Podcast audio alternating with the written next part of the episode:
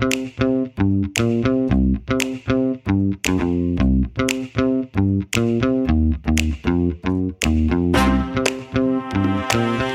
to Grit Nation. I'm Joe Cadwell, the host of the show, and on today's episode, I have the pleasure of speaking with history professor and author Aaron Goings.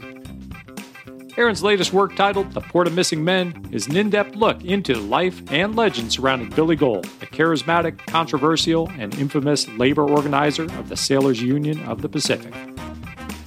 After being convicted for the murder of a good friend, Billy was unjustly credited with the murder of dozens of port workers and was branded by the press as the Ghoul of Grays Harbor.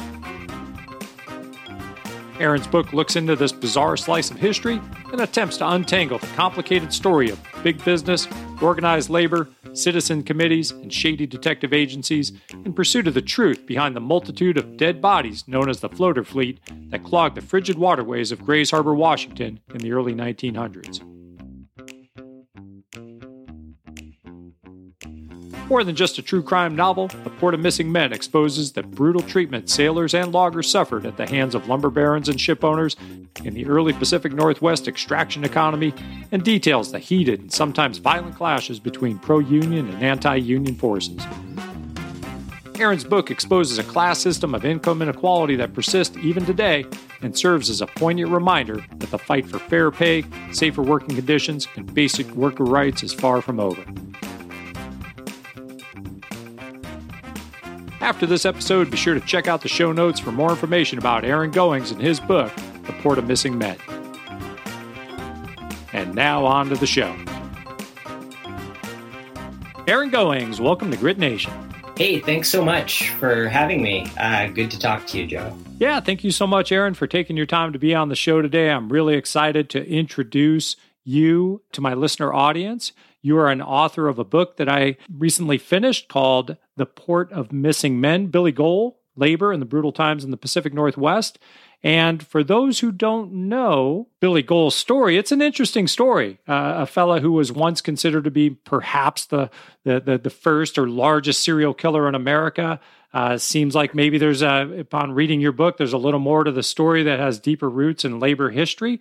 And before we get into your book and Billy Gohl, Aaron, what got you interested in writing a book about labor history and Billy's story? Right. So thanks so much uh, for asking me asking me that. So I'm a historian. I work uh, and teach history and research history. And growing up in a working class family, a blue collar family on Washington's coast, I'm always very interested in the working class experience. And growing up in a working class family, it's kind of hard to escape the reality of class. You see it all over the place. You see it in conditions faced by working people, including uh, me and my family, versus those who own, say, factories, etc., and other bits of business. And so when I was in college, first generation college student, working class college student, um, was fairly turned off by the traditional story of history. Uh, which is often, uh, to this day, is still a very top down uh, story, uh, elite white men and their heroic acts. So I picked up first uh, Howard Zinn's famous People's History, and from there I went on learn learned about the Wobblies, very prominent here in the Northwest. Um, and more and more, I saw my story reflected. I saw the working class majorities uh, story reflected, and I at that point, really, uh, when I was in my early 20s until now, my main goal, professional goal, personal goal, is to research and write and tell working class stories, working class history, uh, because it's a very different story than the one you get uh, from the news media, uh, from most textbooks and the like. And this, I thought, the Billy Gohl story, because it, his life is fairly well known uh, in the Northwest that this was a great opportunity to reach a larger than usual audience with a labor history book. Yeah, for sure. And, you know, in reflection on the, the captains of industry, the Rockefellers and the and the Carnegies and those type of people. They are sort of idolized, but there are a lot of bad sides to, to what they uh, had accomplished as well. And a lot of that holds true today. And I think we just recently, back with the uh, Occupy Wall Street, got a, a fresh taste of what income inequality was all about. And so, in writing your book, uh, which centers around Grays Harbor and Aberdeen, Hoquiam area, uh, there was the, a huge division of wealth back in the early 1900s. And why did that division of wealth be, become so prominent? The roots of, of that inequality uh, really have a lot to do with the na- uh, nature of industrial capitalism. So whether you're in Pacific Northwest, where the largest industry by far, almost the only industry in the late 19th, early 20th century, or certainly the largest by far, uh, is lumber. Whether you're talking about mining, whether you're talking about steel mills, um, or uh, large scale plantation agriculture, um, the owners of of those firms, uh, the owners of logging camps, they had such incredible power. They had real control over the political parties, both the Republicans and the Democrats. They uh, had a lot of say in uh, the laws that were passed. They had a lot of control over police and uh, uh, newspapers that often only presented their story, uh, really turning employers into heroes and then anytime workers organized, anytime workers fought back, they would be met with violence in one form or another, whether that was uh, mass arrests, whether it was the passage of anti union legislation, which was very common uh, in Washington state, where I am, in, in Oregon, and many other Western states, essentially making it illegal to belong to certain kinds of labor organizations. And that power that employers had a century ago uh, is, and I think you were maybe hinting at this a bit, uh, we can see it reflected in the 21st century as well. And I do think for a lot of people who had maybe kept their head buried in the sand, it was Occupy that really made that gross division of income inequality, uh, wealth inequality uh, really obvious, and we couldn't deny it any longer. So it's a pretty age old story, but it's really in, in the, the context of your book, again, The Port of Missing Men, which focuses on Billy Gohl, who we'll get into as a labor organizer. Uh, he got involved with that, not not representing the lumber industry folks, but the people that were actually transporting a lot of the cut lumber uh, out of the Grays Harbor port, which at the early 20th century was the largest producer of timber in the world. Is that correct? Right. So today, uh, Grays Harbor is, if it's known for anything, I think it's perhaps as the uh, hometown of Nirvana or as the rainiest place in the contiguous United States. But a century ago, Aberdeen and Hoquiam were uh, some of the largest cities in the Pacific Northwest. Um, both were top 10 largest cities. And they produced billions and billions of board feet of uh, lumber that was shipped out of uh, what became the port of Grays Harbor, out of Aberdeen, out of Hoquiam. And it was the largest lumber port in the world for decades on end. And of course, for that to happen, workers need to put the lumber on the ships and workers need to transport that lumber on the ships. So we're talking about the importance of longshoremen, longshore workers, as well as sailors. And they represented this important choke point. Uh, although there's only 100, 200 longshoremen and sailors at any one time in places like Aberdeen and Hoquiam during uh, Billy Gohl's uh, lifetime, they had the power that they could exercise and did exercise to shut that port down and really stop uh, stop the transportation of cut lumber and thus stop the uh, acquisition of wealth. Inordinate uh, wealth for those lumber barons. And this all came about right after 1906 when San Francisco caught on fire. I think 80% of the city had burned to the ground. There was a great demand for building materials. And here, just up the coast, is Hoquiam. All this wealth of wood can be shipped down there. And people were making a lot of money who owned the the rights to the forest to do the logging, who owned the ships for the transportation. But the people that weren't making the money were those sailors, and that's where again Billy Gohl's role came in. He was looking to get livable wages and livable working conditions for these sailors, and a lot of people took offense to that. Anytime there's a disaster, there are people with power who are looking to profit off of that disaster, whether it's uh, an earthquake and a fire, as in San Francisco, whether it's the pandemic in our own time, unfortunately. But it was 1906, this devastating earthquake and fire that just leveled San Francisco. And in the aftermath of that, there was, of course, a reconstruction project. And for that reconstruction, people in San Francisco needed cut lumber. And the main source of that cut lumber was going to be the Northwest. And to get it there, and to get it there by just an incredible amount of, uh, of ships needed to transport it.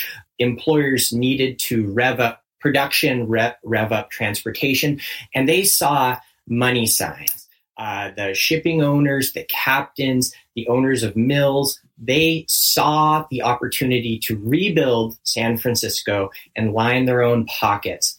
The workers, though, whether we're talking about building trades in San Francisco, whether we're talking about longshoremen, whether we're talking about sailors like uh, Billy Gohl and his and his co-workers, they weren't automatically going to improve their condition. In fact, they were going to have to fight and in some cases die to get a living wage, you know, doing the labor necessary to to rebuild San Francisco. And Billy Gohl was at the center of that. All right, so let's let's now focus in on Billy Gohl, infamously known as the Ghoul of Grays Harbor. We'll find out why in a little bit. But where did Billy Gohl actually come from? So Billy is uh, an immigrant from Germany, and came to the United States in the late 19th century. He was part of this massive flow of millions and millions of immigrants to, to the United States during the late 19th and early 20th century. And he also represented this group of Northern Europeans who dominated Pacific shipping. Um, it, in fact, almost all Pacific coast sailors, like Billy, were Germans, Scandinavians, Finns um, and the like virtually no native born Americans performed that work. It was one of these jobs that many considered to be too dirty, too difficult, too dangerous. It had very little appeal to most people. And so it, immigrants ended up doing it. And Billy came to the United States and traveled as a sailor, but also performing other types of migratory labor uh, across the Pacific coast from Alaska to San Francisco. And he was one of these millions of migratory workers who, in many ways, built the modern American West, who built the roads, did the mining, who uh, who cut the trees, who did the farming, and who transported those goods. By 1900, Billy's living in a boarding house along with other sailors in San Francisco, dozens of German and Scandinavian sailors. And it was in that, in that job, in those living conditions that he has by the early 20th century emerged as a fairly prominent, as a fairly important voice for, for organized labor in the Bay Area, which was and is uh, the home of the Sailors Union of the Pacific, as well as the West Coast longshore workers. The, it's at the it's always been the center of maritime unionism.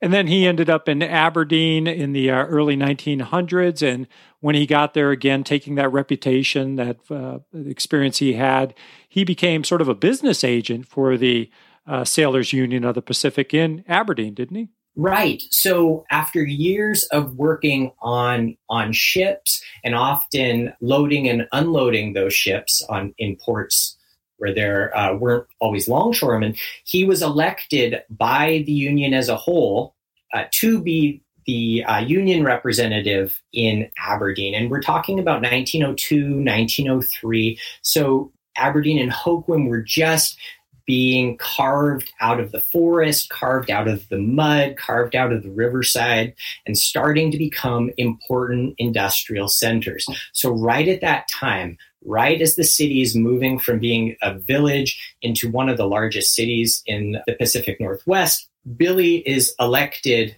by his colleagues to become the uh, union agent.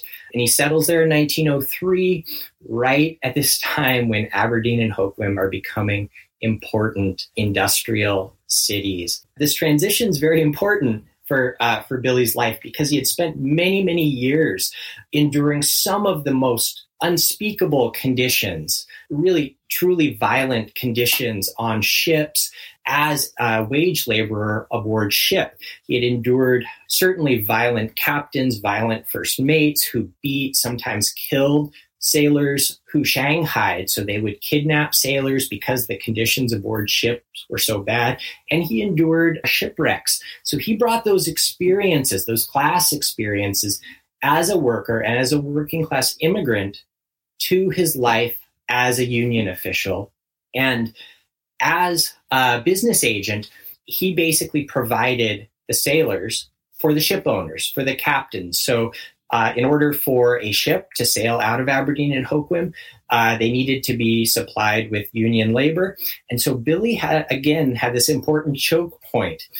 If captains, if ship owners had reputations for violence, for cruelty, for being bad employers, for shorting workers, he could and did refuse to provide them with sailors, pre, uh, refuse to man the ships. And that, of course, is going to antagonize the ship owners and the uh, the lumber mill owners. And they're often the same same people who need these ships and need workers to in order to uh, to make money. So as Billy was was standing up, backing his sailors, you know, he pushed back and he said, "Look, if we're going to uh, subject our people to, to working on these very dangerous conditions. Let's at least uh, improve their living conditions, improve the, the, humanity of the work they're doing, try to get them a little bit more money. And the, the folks that had the, all the power, all the money, and all the wealth said no.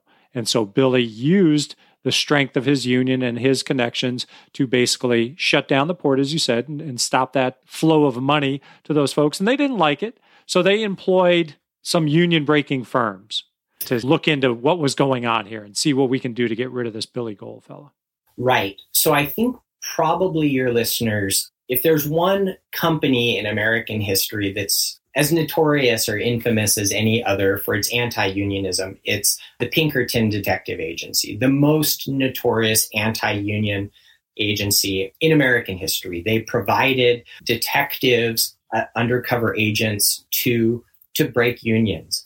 Well, in the late 19th century, in the American West in particular, a second agency emerged. There were there were several of these agencies, but the second largest was an agency called the Thiel Detective Agency. It actually is formed by a Pinkerton.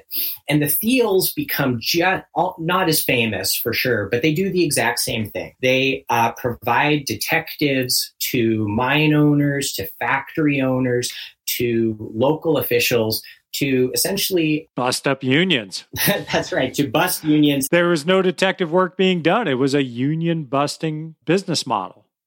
Absolutely. And quite often they would work hand in hand with armed strike breakers. And so in the 1906 strike that you mentioned, uh, the local police are refusing to and incapable of uh, breaking the strike. And so local employers, dentists, lawyers, small businessmen, they are sworn in essentially as vigilantes. And then uh, these strike breaking firms that promised they could uh, get thousands of workers anywhere in the United States within 48 hours. They're, you know, very efficient strikebreakers. They would provide these armed strikebreakers. And during the 1906 strike, like in so many other strikes, those strikebreakers often operating hand in hand with the detectives, hand in hand with the Pinkertons, murder two unionists, um, which is, again, unfortunately very common in American labor history.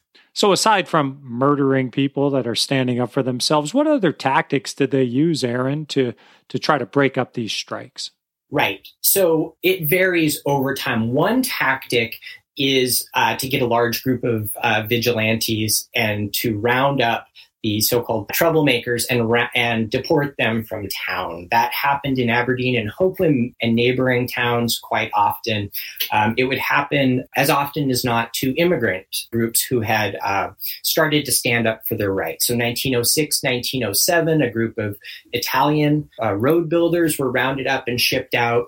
Uh, 1911, 1912, the same thing happens with Greek and Finnish workers. And then beyond this, uh, the ethnic element uh, to it, quite commonly, it would just be a massive roundup of any labor agitator. They would be picked up, not put in jail, just shipped right out, and then refused entry. That that's one option. The perhaps better known option is for these Pinkertons, for these Thiel agents to uh, infiltrate a union or say a left-wing workers political party, socialist party, communist party, and to uh, stir up trouble and to then produce reports that they would send to their employers uh, lying about the activities of the workers. And this, uh, although today, 100 years later, many people know that this happened. And 100 years ago, many people knew that that happened. Unfortunately, the Pinkertons and the Thiel agents and other uh, strikebreakers had very good reputations in the eyes of the Chamber of Commerce, in the eyes of newspapers. So anything that these Pinkertons, that these strikebreakers do is painted in the most positive light imaginable. They are often cast as heroes in the Seattle Times, in the Oregonian, in the uh, Centralia Chronicle, and locally for me, the Aberdeen Daily World, and all the other local newspapers. These people whose job it is to destroy unions are cast as heroes standing up to darkness, the dark, the Red Scare, and the like. So again, the the the money controlled the media. The media painted the picture that these were, you know, folks doing the right thing, and that those strikers were uh, in the wrong, and we just need to get back to business the way it was. So, so how did Billy Gohl survive all of this? Unfortunately, he didn't for that long, but for several years, he did what so many union activists did he relied on numbers. He relied on the reality, which was that Aberdeen and Hoquiam were among the most heavily organized, the most uh, had among the highest union densities of anywhere in the Pacific Northwest. And he was enormously popular among those people. He was elected twice as president of the Grays Harbor Labor Council, which again, not only is he being elected by all the Pacific sailors, US Pacific sailors, so thousands, he's also being elected to serve as the representative of thousands of local unionists um, as their voice uh, to write letters to the newspapers and stand up. So for years, he had this tremendous backing of fellow unionists, and they they treat him like like a hero. He gets arrested on several occasions. That for violently attacking strikebreakers, for leading strikers in sort of like gangs of New York style warfare against strikebreakers. Using the tactics of the strikebreakers on them on themselves. Yes, absolutely, uh, and that's something that you see throughout the early 20th century. Is you see uh, strikers, workers, unionists arming themselves to fight on the streets against strikebreakers, against police, and the like. So he was enormously popular, easily the uh, most popular, best known, best respected union leader in, again, the place that in some ways had the strongest labor movement in the Northwest, along with Seattle uh, and a few other places. And then became the beginning of the end for Billy Gohl when he met someone named Patty McHugh who I think was one of those Thiel detective agency spies. He was a bar owner who befriended Billy and began to concoct a story about Billy's involvement in killing of one of Billy's best friends, Charles Hadberg.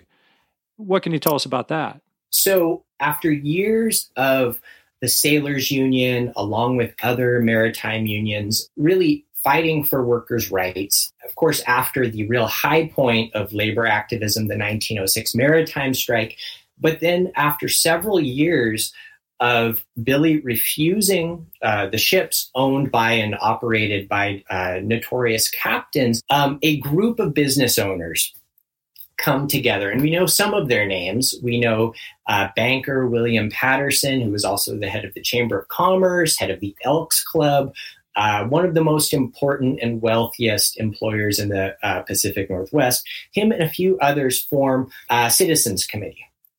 And people familiar with uh, labor history in the Northwest, sorry, in the American West and the wider United States, that term will ring a bell just like Pinkertons, just like strikebreakers, because these citizens co- committees came together. They were employers who came together to figure out strategies to deal with what they would call the labor problem. They sometimes would call themselves citizens alliances, and in fact, there was a national organization of citizens alliances. So they would communicate with each other, they would send each other lists of problematic workers who needed to be blacklisted. So in Grays Harbor, this group of employers they decide who's going to be the next mayor. They wanted someone who was pliable, they wanted someone who they could control, someone who would appoint anti labor police chief and police officers who they could control.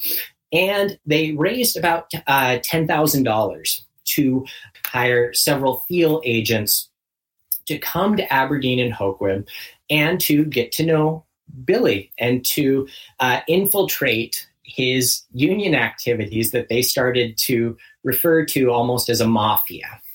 And they started to paint this narrative that uh, these union activists were corrupt, violent, mafia style people. It's in some ways it's similar at a smaller level to what would happen with the Teamsters in later later decades. And they started drumming up false charges on Billy. Like uh, they, they said they brought him in saying, hey, you stole a bicycle.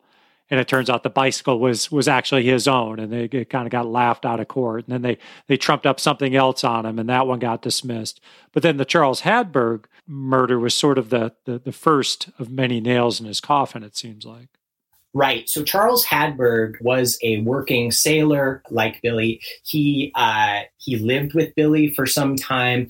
Billy and and his wife Bessie Gohl. Um, but uh, beyond that, he also lived in one of these riverside shacks along the uh, Chehalis and the Wishkah rivers there in Aberdeen. And these shacks alone are kind of interesting because sailors, as migratory workers, they are essentially homeless um, when they're not working um, especially if they can't afford room and board. So Billy and some other sailors constructed this uh, these small cabins along the riversides for uh, sailors, and Hadberg lives there. Well, what happens in late 1909, early 1910 is that uh, Charles Hadberg, again one of Billy's good friends, uh, disappears, and the, the Thiel agent this uh, Paddy McHugh goes to the chief of police in Aberdeen, and this Thiel agent tells the chief of police that Billy had confessed to killing this guy Charles Hadberg, his friend, his his probably best friend. So uh, a, body turns up um, in a local waterway in early 1910. Billy is then arrested because there's this accusation from this Pinkerton agent that Billy had done it, and now there's a body and a body that's unexplained.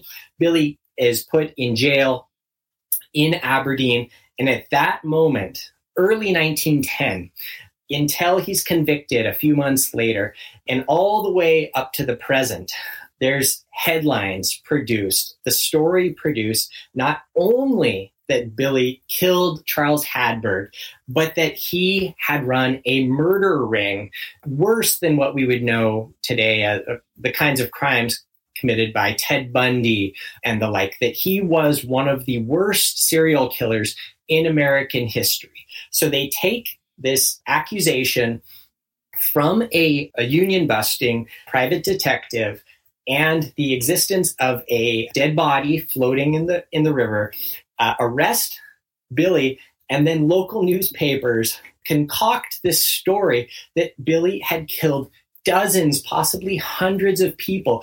Every crime that had been committed in Grays Harbor, which, like so many areas of the so-called Wild West did have a very violent history, did have a lot of, you know, young people dying too soon. But those all get placed at Billy's door. Get pinned on him. Right. And it's it's this incredible bit of narrative creation because this place that had gotten a reputation as the port of missing men, as my book's called, but also this place with a almost worldwide reputation as a tough place like Butte, like many other Western cities. All of that violence, all of that danger gets placed on one person. So, in the aftermath of Billy's arrest, the city city elites can claim that Aberdeen, that Hoquiam are now safe places, safe for visitors, safe for tourists and investors. It's an incredible bit of narrative creation. So I'll stop you right there, Aaron, because from what I understand from reading your book, that that the body was never quite identified as being Charles Hadberg, that the sailors in, in the hundreds came to the morgue to see this body that was found that they claimed was Charles Hadberg, and none of them could identify that body as Charles Hadberg, and that Billy Gohl was not given access to properly identify this person. So there's no true evidence that, that the body that they found was truly Charles Hadberg's. Right. And I think that this is a, a very important point you just made, and something that I think listeners need to try to wrap their heads around here. There's a dead body that had been floating for some time, un- first underwater, then floating in a waterway. It's brought to the morgue, and uh, city officials identify it as being Charles Hadberg. The only people who would know Charles Hadberg are his fellow workers, the, the sailors, as well as his very good friend Billy Gohl. The sailors are initially refused access to see the body, but there's a lot of them, and they force their way in, and they say that's not Charles Hadberg. Billy Gohl, his very good friend, is not able to identify him. He's not able to be let out of jail to go identify or not identify the body. So local elites do identify it as Hadberg.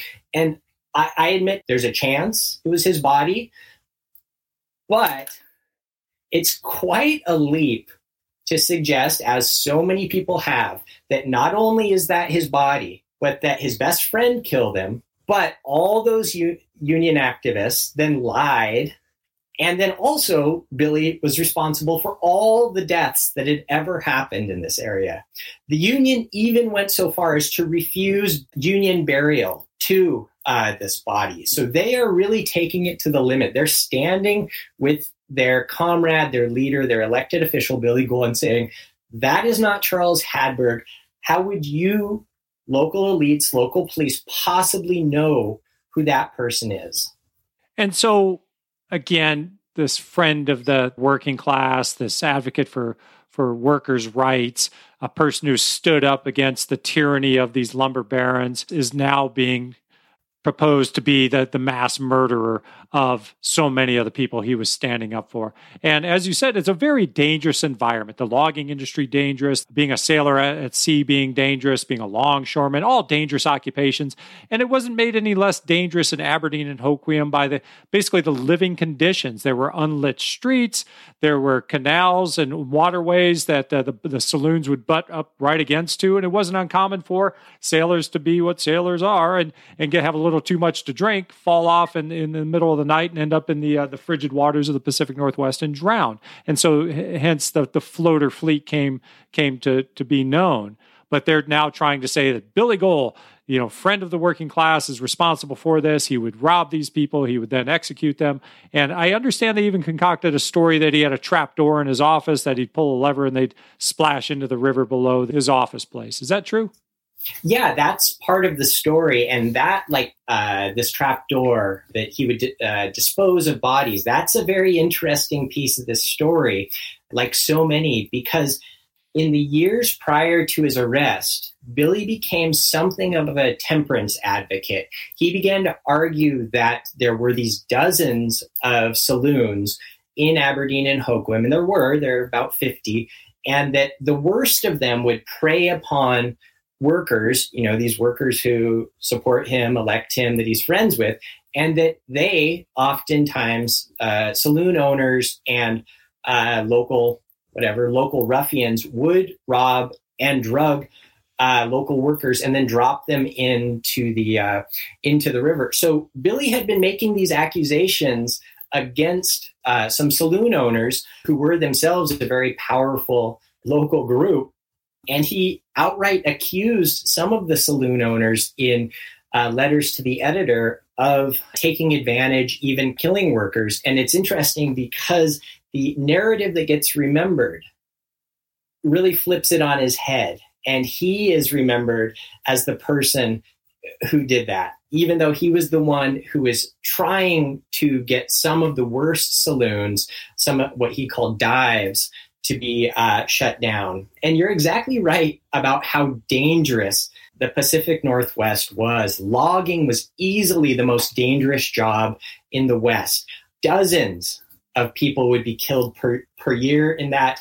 Sawmills were one of the most dangerous loggers, longshore workers, also very dangerous. And most of the local deaths were industri- cause of what we would, might call industrial accidents, industrial violence. Those who didn't die from that quite often stumbled off the streets into these waterways uh, on a you know, a cold winter night after drinking too much. And it's not a stretch of the imagination by any means to go from Billy Gohl to, to Billy Ghoul, Ghoul of Grays Harbor. And that was, you know, again, a construct of someone's imagination, at least according to, to Billy himself, who said that this sounds like it's the, you know, the imagination of pulp fiction writers.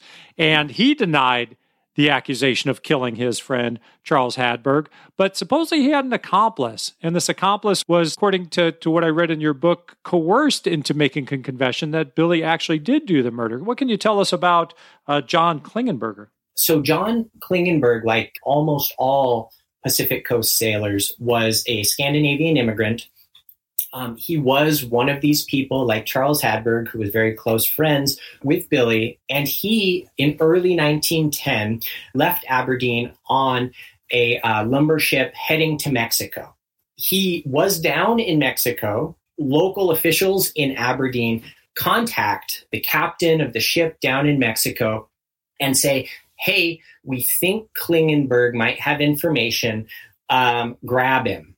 And so in Mexico, Klingenberg tries to quit and tries to leave the ship, but he's not allowed to leave the ship. He is instead drugged and kidnapped by the captain of a vessel and brought back to Aberdeen and Hoquiam, where he is then interrogated by one of a couple different possible uh, men who very who basically offer if he will uh, testify against Billy Gohl, saying that Billy Gohl uh, killed Charles Hadberg, that he will not be prosecuted. So they kidnap a guy in Mexico, bring him to Grays Harbor. He's then interrogated without a lawyer. Oh, yeah. There's without there's no lawyer involved in this, and quite likely the person who interrogated him was one of these Pinkertons who are known, just absolutely so well known for their violent behavior. And so they uh, coerce a, a confession out of Klingenberg. He does end up testifying against Billy Gohl. And then he them, himself, John Klingenberg, is put on trial, at which point he says, This whole thing is a put up job. So again, I, I want to emphasize that there is certainly a possibility that Billy Gohl killed one person, but I, I wrote this book because there's something else going on here. There's very clearly a group of powerful people who saw Billy as an enemy and uh, went to great lengths to silence him. But these lengths that they went to are not unheard of. In fact, union activists, the country and the world over, have been assassinated, they've been imprisoned, they've been deported. This is just one part of that story. And so, wrapping up this story about Billy Gohl, though, he did get sentenced to life in prison, uh, hard manual labor. And after being uh, sentenced, I think it was seven years later, he passed away in a uh, in the penitentiary. Is that is that correct? Seventeen years later. Oh, Seventeen so he, years of hard labor. so he is sentenced to life in prison at the Washington State Penitentiary in Walla Walla. Um, his wife, Bessie, who was always by his side, who had helped with his defense, uh, she moves to Walla Walla as well to be near to him. They divorce a couple years later. Um, but he uh, ultimately is declared insane and then dies in a prison hospital in eastern Washington in, in 1927. Wow, that's horrible. And yet the myth continues today. A quick search on YouTube, you can find all sort of conspiracy theory type videos out there touting the uh, the Ghoul of Grays Harbor legacy and continuing to add more fuel to that. Uh, what appears to be not a, a very truthful story. Right. And I think that this story, and I picked it up, it's one of several labor histories that I have written that I intend to write during my life. But this story so stood out to me because it speaks to the importance of power and the importance of, of class and and of activism and not just activism by workers but by activism of employers we see it today in the, the supposedly progressive northwest with amazon with starbucks etc doing anything they can to bust unions that's been the case since the beginning of euro-american settlement in in the northwest is uh, that those in power will coordinate and they will use the state when necessary to harm workers. And this story stands out to me because so many people have heard of Billy Gohl, and there is so much on the internet about the so called Ghoul of Grays Harbor. They seem to be very dismissive of the reality of his life and the reality of what American history is.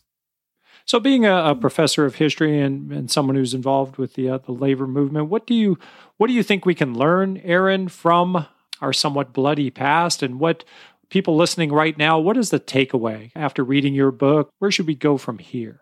Well, I think that I try to always take a couple lessons out of this, and one of them, just to reiterate what I said, is that United States, like the rest of the world, is is divided in a variety of ways. One of the main ones is by class. And those who own factories, those who those who have a great deal of wealth, those who have high incomes, they are always organizing. They uh, have tremendous political power, tremendous media power, and they know each other. They they meet together. They have organizations like the Chamber of Commerce, like the Business Roundtable. They, of course, act through you know political parties. And we're um, talking real quick, Aaron, not not just the general business owner. I mean, we're, we're you know a lot of the listeners here are working for for construction companies, perhaps that you know it's it, a lot of them have humble beginnings, but we're talking about the people, the multi-million dollar corporations, the billion dollar corporations, the, the conglomerates out there that are truly controlling the narrative that can change policy, that can affect the bottom line of the working middle class of this country. Those are the people that we're addressing, not not necessarily the you know the startup type uh, construction companies. I mean, I think the the locally rich is organizing in its own its own ways, but no, I mean, there's a, there's an awful lot of small business owners who are just struggling to get by. What I'm talking about again are those who run the show, those Bezos, et cetera, the people who have access to the White House, to the governor's offices, the senators, et cetera. They have tremendous power and they're always organizing. My takeaway from many years studying labor, being involved uh, with the labor movement in different ways, is that they're if they're always struggling, if they're always collaborating, if they're always working together, we better do it too because they're going to take care of themselves. And all we have is each other, and what working people have is numbers. Employers have money. Employers have a lot of power. Workers have the power of the vote. The the vote, yeah, certainly part of it, uh, and then the potential of the strike. And if a hundred years ago 120 years ago, these the workers of the world came together and fought back and formed unions in the face of danger. I think that that's a real inspiration for what working people can do today. And I'm constantly impressed, especially in the last few years by what's happening at Starbucks, what's happening at Amazon, what's happening all over the country, and what's going on all over the world. That workers are fed up and they want a piece of the pie and they're figuring out old strategies. And it's been mighty impressive.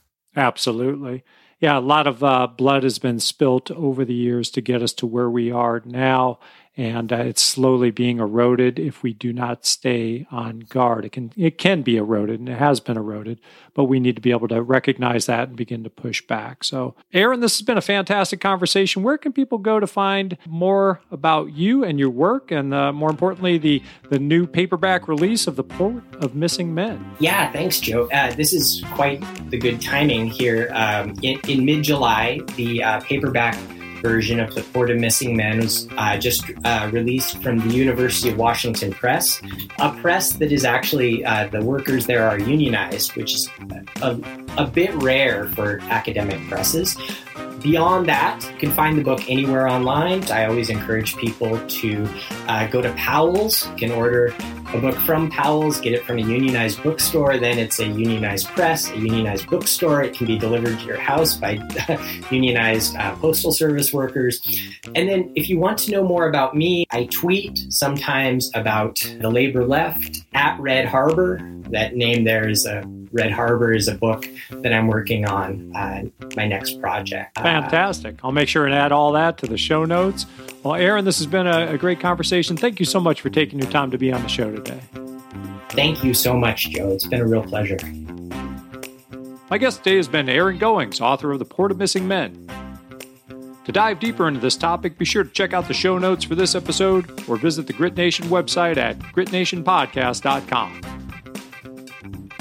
Please consider sharing the show with a friend, family member, or anyone else you think may get something out of it. And if you haven't already done so, please take one minute to leave a review on Apple Podcast or Spotify.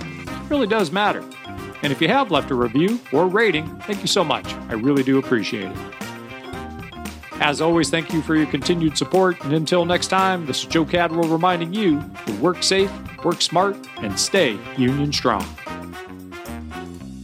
Not to be too much Captain Obvious here, but I've always been impressed by apprenticeships that building trades do.